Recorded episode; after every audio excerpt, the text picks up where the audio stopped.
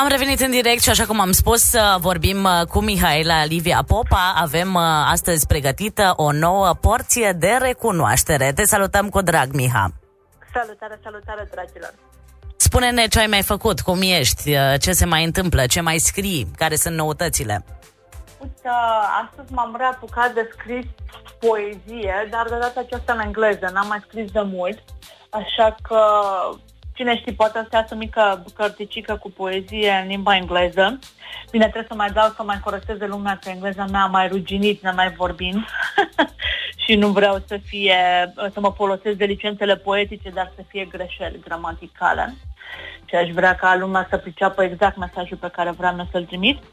Și acest uh, lucru, faptul că am scris aceste poezii, cred că se datorează și temele la care mă gândesc pentru astăzi. E vorba despre adaptare.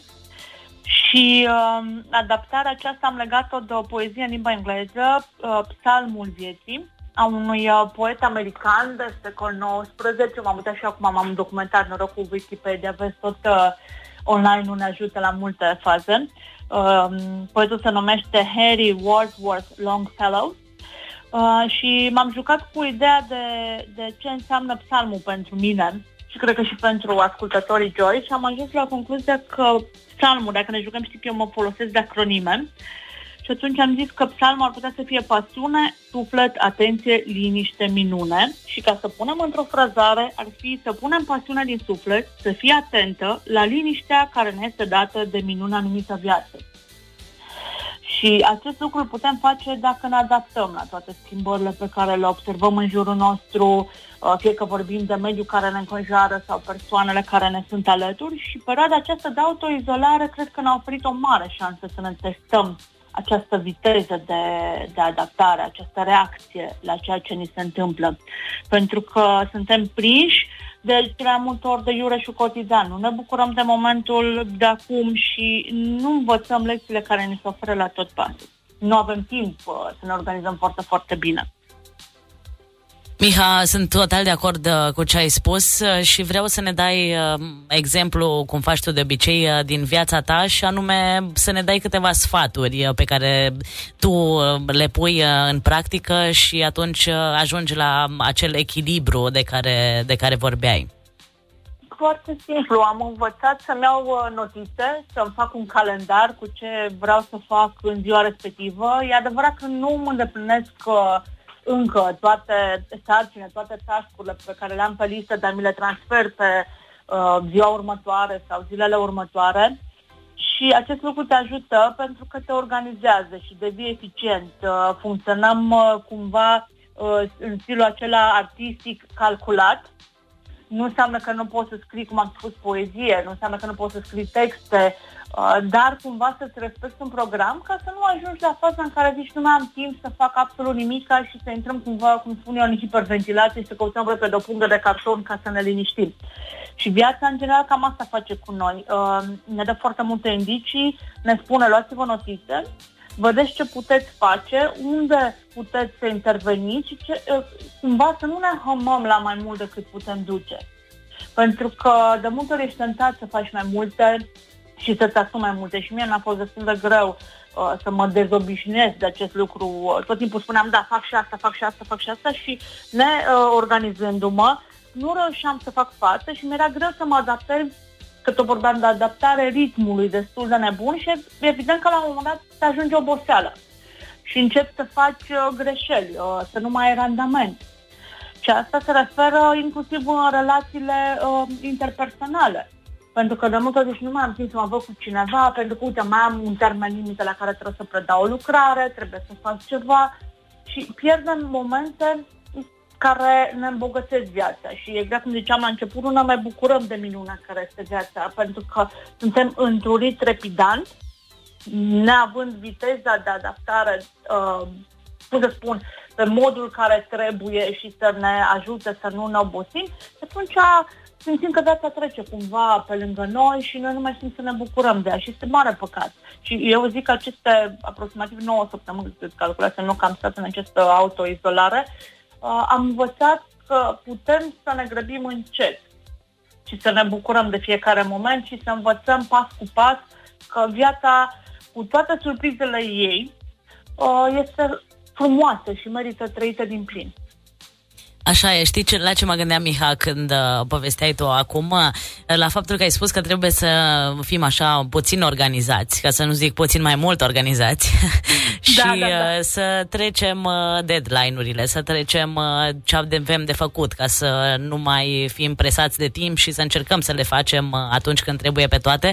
Mă gândeam uh, ce frumos ar fi ca în afară de ședințe, în afară de proiecte, în afară de tot uh, ce ne notăm noi uh, pentru a doua doua zi la muncă sau, mă rog, ce are legătură cu, cu serviciul, să ne trecem uh, acolo și întâlnirile și să spunem exact. de ce. Știi, uh, abia aștept să fie ziua de mâine să mă întâlnesc cu prietena mea pentru că, nu știu, să scriem sentimentele uh-huh. care um, ne trec uh, în momentele respective și atunci să avem uh, și partea asta a sufletului, a bucuriei, să avem, să o avem notată. Un un orar al bucuriei. Exact, un orar al bucuriei, un carnețel, știi? Chiar mă gândeam pentru că, uite, tu ai știut tot timpul și ție îți place să scrii și atunci ai pus pe hârtie gândurile și momentele frumoase din viața ta, dar cred că ar fi interesant și poate le uh, îi provocăm și pe ascultătorii noștri să aibă un uh, carnețel al uh, fericirii și să-și treacă acolo de fiecare dată când se simt bine și când așteaptă ceva cu sufletul la gură, să vadă o persoană, să